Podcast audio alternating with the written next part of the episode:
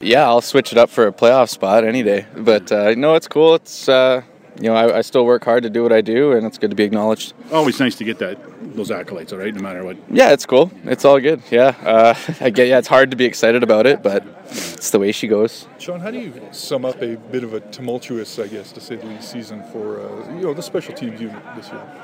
Uh, what does tumultuous mean?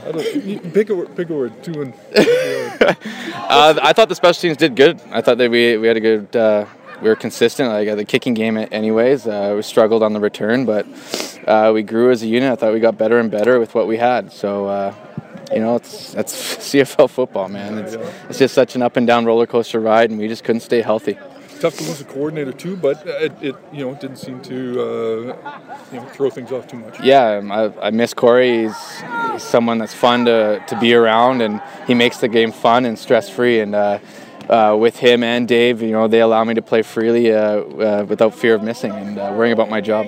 Is there, is there a little bit of that stress free feeling this week? I mean.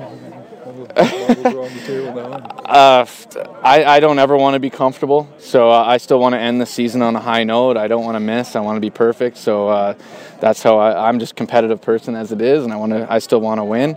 Doesn't matter if it's a you know a curling game, a board game. I don't care. I want to win. So that's what we get paid to do, and we got to go out and do our jobs. Oh, do you curl? Yeah, three times a week Monday, Thursday, Sunday morning.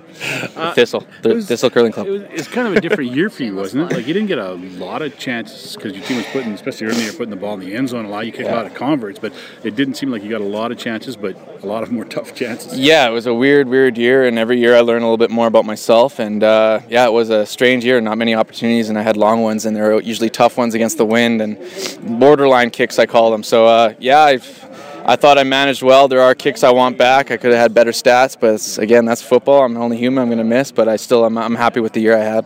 Can you just give us an idea of what this week is like as a player, just knowing it is the last week?